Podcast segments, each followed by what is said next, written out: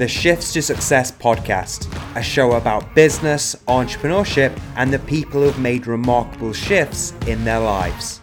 All right, guys, welcome to the Shifts to Success podcast. Um, this one is going to be a little different, so bear with me. I've not done it before, um, but recently I've been doing well, not recently. I've been doing it for quite a long time.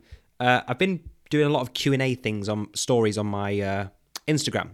If you're not following me, my handle is Alexander Siri, all one word.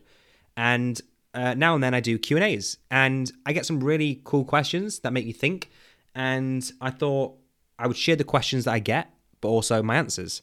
Um, I thought I'd put into a podcast form, and that way I can give some more context to my answers because there's only so much you can put on a story, right?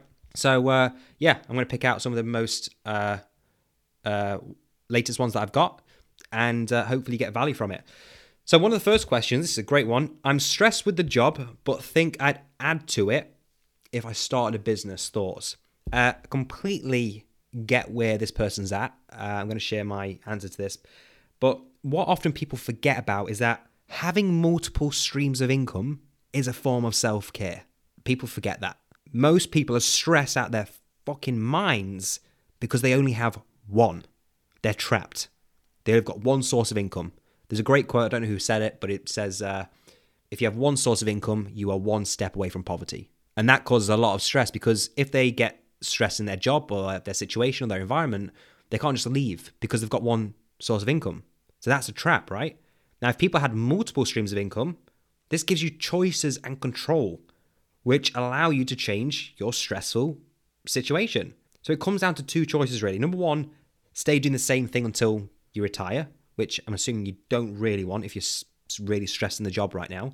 And number two, you can get to work, build a new income stream, and gain your freedom.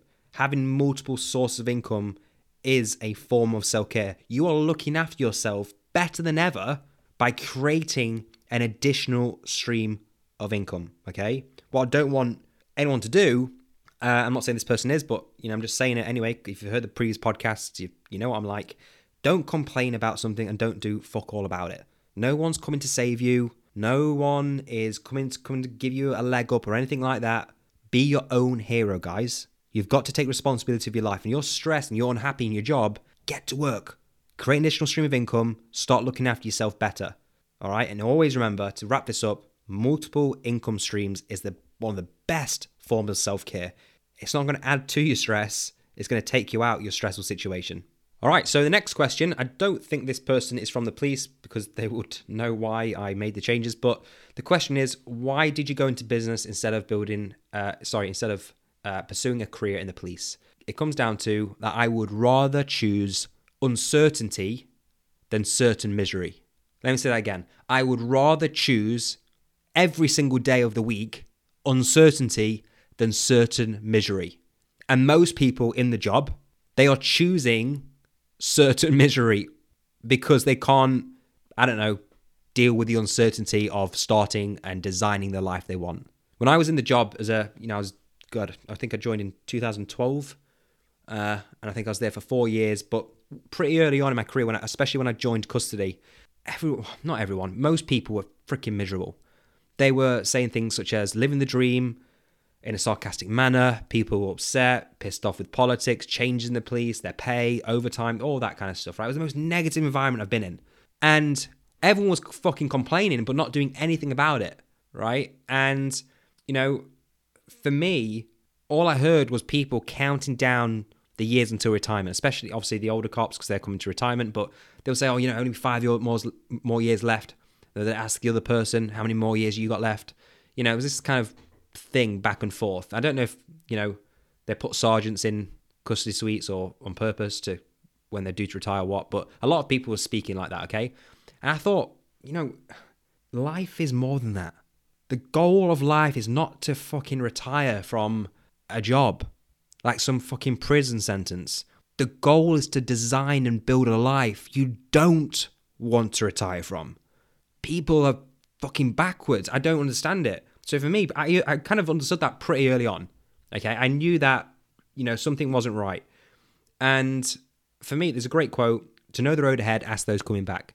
So looking forward for those cops who are 5, 10, 15, 20 years ahead of me, I could see myself going in that direction. And I didn't want to end up like that. And, you know, I don't know, you know, if you're from the police or not, listen to this episode, but whatever career you're in, look at those people 5, 10, 20 years ahead of you in that career. You're probably going to end up in the same situation. All right? Because you're doing the same old things. And if that doesn't excite you or that makes you feel a bit bleak about your future, hey, get to work and start changing ASAP. So for me, I could see my future in the police, which was certain misery, and I'd rather choose uncertainty. And yes, it was uncertain building a business that I've never done before. Yes, it was uncertain spending the amount of money I spent on, uh, you know, a education program, and you know there was loads of things I was figuring out. But guess what?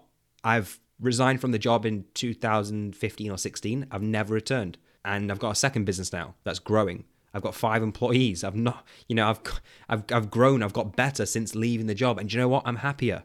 No more night shifts. I'm free. I don't need to deal with any politics. I don't need to deal with any negative vibes. I'm not trapped by a pension. And I just wish more people would choose uncertainty for one or two year. They're so worried about the mortgage or the bills and stuff like that. They forget the essence of life, and that's to be happy. And making that decision, would I have made it again? Absolutely. Um, you know, and over the next few years, hopefully, I'm going to have my own family. And just knowing that I'll be there for them, that I don't need to be in a job working shifts. You know, I, I, re- I listened to something called uh, from Jordan Peterson. He's this phenomenal guy. Check him out online or YouTube. Really cool guy. And uh, he said that the most precious time in a child's development is between one and four years old, one and five years old. And just knowing that I'm going to be around for that is really exciting. And that's exciting for me because I was brought up in a you know a shitty household. I was broke I was brought up in a broken family where you know my parents argued about money and you know eventually they split up and you know it was just a bad upbringing in my opinion. Thankfully I had my uncle. My uncle was you know thankfully told me from right to wrong and kind of put me in the right direction and things. But um, yeah, just knowing that that decision, that one decision to build a business when I was 24, 25 and choose uncertainty at the time has allowed me to have a certain future. And that certain future is happiness, being around for my family, uh, not worrying about money so much, uh, you know, building wealth. That that is what I chose, and it's not just impacted me; it's impacted family, my kids, my future kids, my grandchildren, and it's a really nice feeling. So, I know it's a long answer to this, but in a nutshell, at the time, I wanted to choose uncertainty over certain misery. All right, so this next question is a bit of a uh, something completely new. I've never shared this on the podcast before. Um, I just want to say I'm not qualified as well. I'm, I'm a work in progress, especially in this area. Um, I'm not perfect in any way, and uh, I'm just going to share my thoughts. Okay. Um, the question was: just come out of a long-term relationship, 13 years. Any advice? Um, I actually said in the answer, I'm not a relationship coach with a laughing emoji. Uh, but then I went on to explain my thoughts. And just to give some context, I was with my ex partner for over 10 years, a decade. Uh, she's an awesome human being. Uh, we had an incredible time together and we're still friends today. And I think we got together when I was 20, and I we broke up when I was 30. So yeah, pretty long time, right? And when I was single, I made the decision in my mind that I'm not going to settle. And I then went on to date uh, and meet uh, a few women, and I met some cool, cool people, cool human beings, right? Um, but what I've realized over the years is, and this is for both sexes, the man or woman you choose to be your partner affects everything in your life. And I didn't think I knew that in my 20s. They affect, they affect your peace of mind, your mental health, the love inside you, your happiness, how you overcome disasters, your successes, how your children will be raised, and so much more. And I wanted to find someone who is less concerned about likes on Instagram and using filters and, you know, getting their body out on social media and more focused on building and growing with me as a human being so we could grow together. And what I've come to realize, especially dating a lot when I became single after 10 years, was that beautiful faces are everywhere. Very easy in today's day and age. You put a filter on, you know, you sound. And what I've come to realize of speaking to people and meeting a few people is actually beautiful minds are harder to find. And I'm not saying that, you know, the people I met didn't have beautiful minds. I'm saying that it's not what I valued. And my values have to be in alignment with the person I want to settle down with. Okay. And I think, you know, just going on a tangent, but with regards to filters, uh, I think a lot of people get blinded by that and get sucked in by it. They get in a relationship and and this is today's day and age, by the way, uh, not obviously back in previous generations because there weren't Instagram and Facebook, but they get this filter on, they date, and then start to realize actually they're not clicking, and you just end up wasting time. And there's a few tips that I shared with this person who answered this question, and the first one was that what I've just said beautiful faces are everywhere, but beautiful minds are harder to find. And mindset is very important because, you know, my my partner's mindset, you know, will raise our children, not her body or good looks. And I think people get focused on the body and good looks, the beautiful attractiveness from that point of view, but not actually the mindset, which I think is very important. Very, very important. So I said in this answer when you find a beautiful face and a beautiful mind, take the opportunity. They're both important but you need to take some time to really get to know someone and find out if they have the same values of you. The second one was that was number two, only put energy into something, or sorry, to someone who you actually see a future with. You know, I started to date when I was single, and um, you know, after one or two dates, I couldn't see a future with these people, and for multiple reasons. And um, I made sure that you know I let them know. I, I didn't ghost anyone or anything like that. I just said, you know, uh, this isn't going to work, and we kind of moved apart.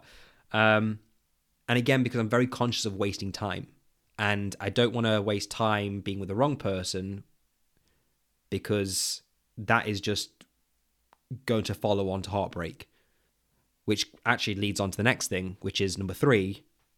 If you're not dating to marry, you're dating for heartbreak right? You're wasting your time. Uh, and this is a big shift in my mindset because I wasn't a big fan of marriage in my 20s um, or anything like that.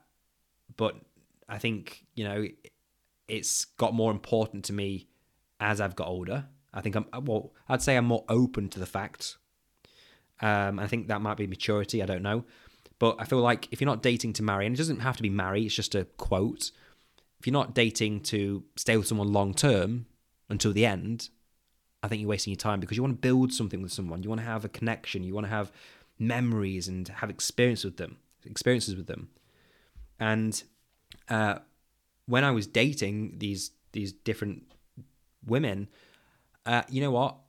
It got quite repetitive, and at the end of dating, um, I still felt empty. I didn't feel any connection and uh, I noticed that pretty quick. Like, actually, I still feel empty, and it became, you know, this this this kind of uh, repetitive cycle of dating the next person and dating the next person and dating the next person. Um, and each time I felt empty and empty and empty. So I think as I've got older, I've started to realize connection is really important to build something with someone. Um, the next one is um, is the big big one. Uh, something that uh, I definitely didn't do in my 20s, and I wish I did. Um, but I suppose in your 20s, you don't really think like that, right? Uh, I didn't at least. But now in my 30s, and with my new partner, um, we've been together, uh, we're approaching, uh, we're over a year and a half now, so approaching two years. And um, one of the things that I did early on in this relationship was communicate early and discuss early. And what we discussed was financial expectations, we discussed parenting styles, beliefs, uh, bills, how to deal with family situations, what belief, beliefs we want to distill into our children. uh, partner expectations, um, uh, bucket lists, our dream home, careers, education, any debt, any trauma, ambitions.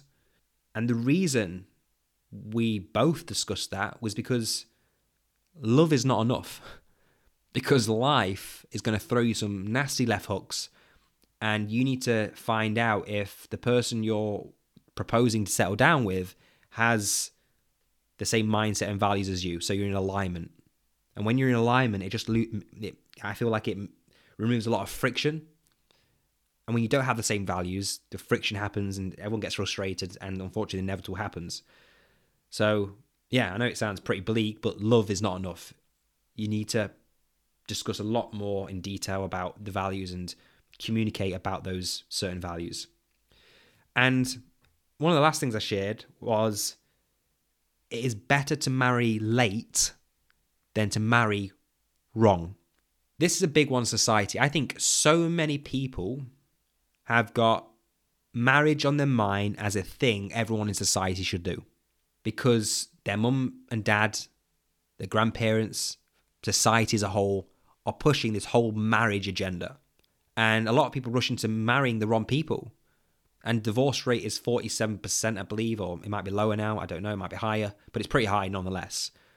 And I think people should maybe reflect and wait and not rush into marriage until they have those honest conversations with their partner about these expectations and you know the values and i think if that happened early on they would find out sooner if it's going to work long term or not and uh, and i think a lot of people rush into getting married in their 20s or 30s because society expects people to do that and I just find it strange. Although I'm very open to to marriage now, I feel a lot of people, um, it's pushed onto them by society, by parents, by generations, and I just find it interesting that why do you need a piece of paper in the eyes of the law, legally binding, to prove your love?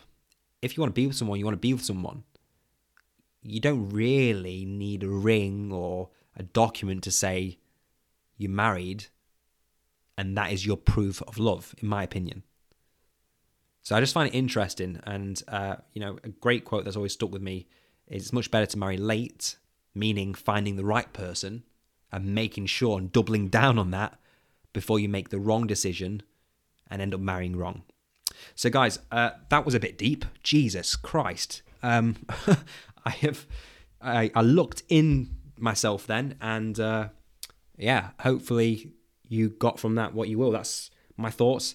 Um, I'm not a professional on that. As I get older, it might change. You never know. Um, this is life, right? It's a journey. So I wanted to share that. That's my thoughts. That's my opinions. Um, let me know if you got value from that. If you like these sessions, please do leave a review, leave uh, comments in the review. I'd be more than happy to, you know, get your feedback. And uh, if you follow me on Instagram, send me a question in. Uh, I'll be more than happy to answer the question as well and hopefully bring it onto the podcast. So, guys, that's it for this episode. Hopefully, you enjoyed this new kind of version. And um, yeah, I'm all ears if you want to give me feedback. Thanks a lot, guys. Take care, and I will see you on the next episode.